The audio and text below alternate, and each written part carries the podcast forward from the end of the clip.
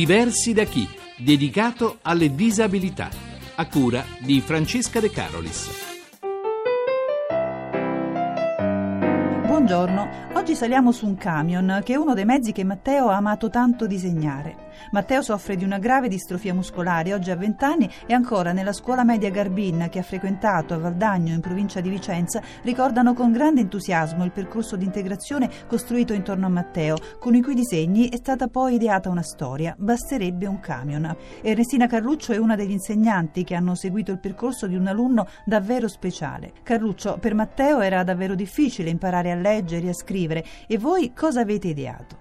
Noi abbiamo inventato il diario di bordo, dei quaderni, semplicissimi quaderni, in cui spesso in modo scherzoso lo aiutavamo a riportare tutto ciò che accadeva durante la mattinata. Le peculiarità di Matteo erano la curiosità, l'attenzione straordinaria per le cose che succedevano e una notevole memoria, non gli sfuggiva proprio niente. Abbiamo inventato così uno strumento che tuttora usiamo per accogliere e lavorare con ragazzi con con una disabilità seria. Come scrivevate queste pagine? Di solito scrivevamo sotto dettatura di Matteo, lui ci suggeriva quello che voleva fosse scritto. Ricorda una pagina? Sono tantissime, può essere quella di una gita scolastica. Avevamo sofferto tantissimo il freddo, anche se era primavera. Su questo abbiamo creato il diario parlando del luogo dove siamo andati, del tempo atmosferico e quindi facevamo anche lezione a Matteo. Poi tutto veniva completato da immagini. E ecco. dai suoi famosi camioncini. Matteo all'inizio riusciva a disegnare, poi la malattia gli ha impedito un po' alla volta di diventare, come dire, creatore di questi disegni. Noi ci siamo sostituiti un po' alle sue mani.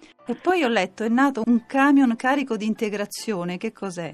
Matteo amava i camion, l'ultimo disegno che lui è riuscito a completare era bellissimo, rosso e blu. Ci aveva disegnato anche il papà, perché il papà usava il camion. Questo camion ci è rimasto nel cuore, noi non volevamo assolutamente che rimanesse solo nel quaderno di Matteo, per cui abbiamo fatto un progetto che ha completato il progetto orientamento per i ragazzi di terza. I ragazzi hanno conosciuto le fibre tessili, hanno imparato a tessere essere con i telai. Poi la cosa più bella, hanno visto il disegno del camion di Matteo diventare tessuto. Quasi per scherzo abbiamo fatto un po' di filmati, sono diventati un video in cui si vede il telaio che danza a ritmo di musica e poi viene fuori d'incanto questo camion. E Matteo che grida eccolo, eccolo, è arrivato. Quali sono gli elementi secondo lei che sono serviti davvero a fare funzionare questo vostro progetto? Prima di tutto Matteo, un catalizzatore portatore di buone intenzioni. Poi moltissime persone pronte ad accontentare un po' quelle che erano le nostre richieste. La famiglia che è sempre stata presente, l'ha portato sempre, sempre a scuola. Poi anche il legame che si era instaurato fra noi insegnanti di sostegno.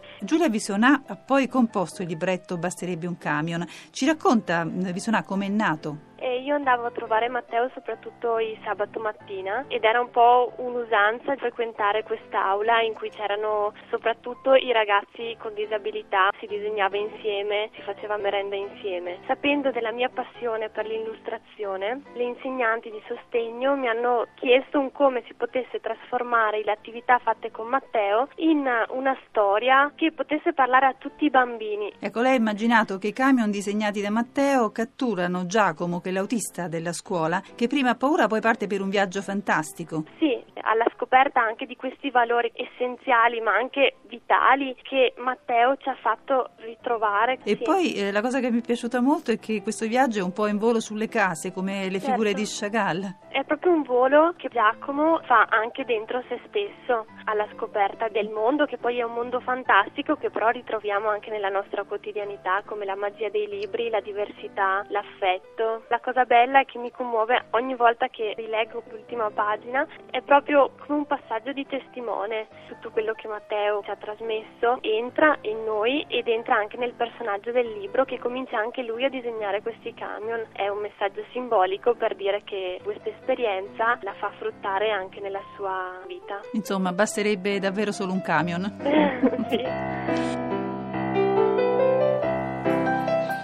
Avete ascoltato Diversi da chi? Per contattarci chiamate il numero 06 3317 2168 o scrivete a diversi da chi chiocciolarai.it. Vi diamo appuntamento a sabato prossimo alle 6.34 sempre su Radio 1.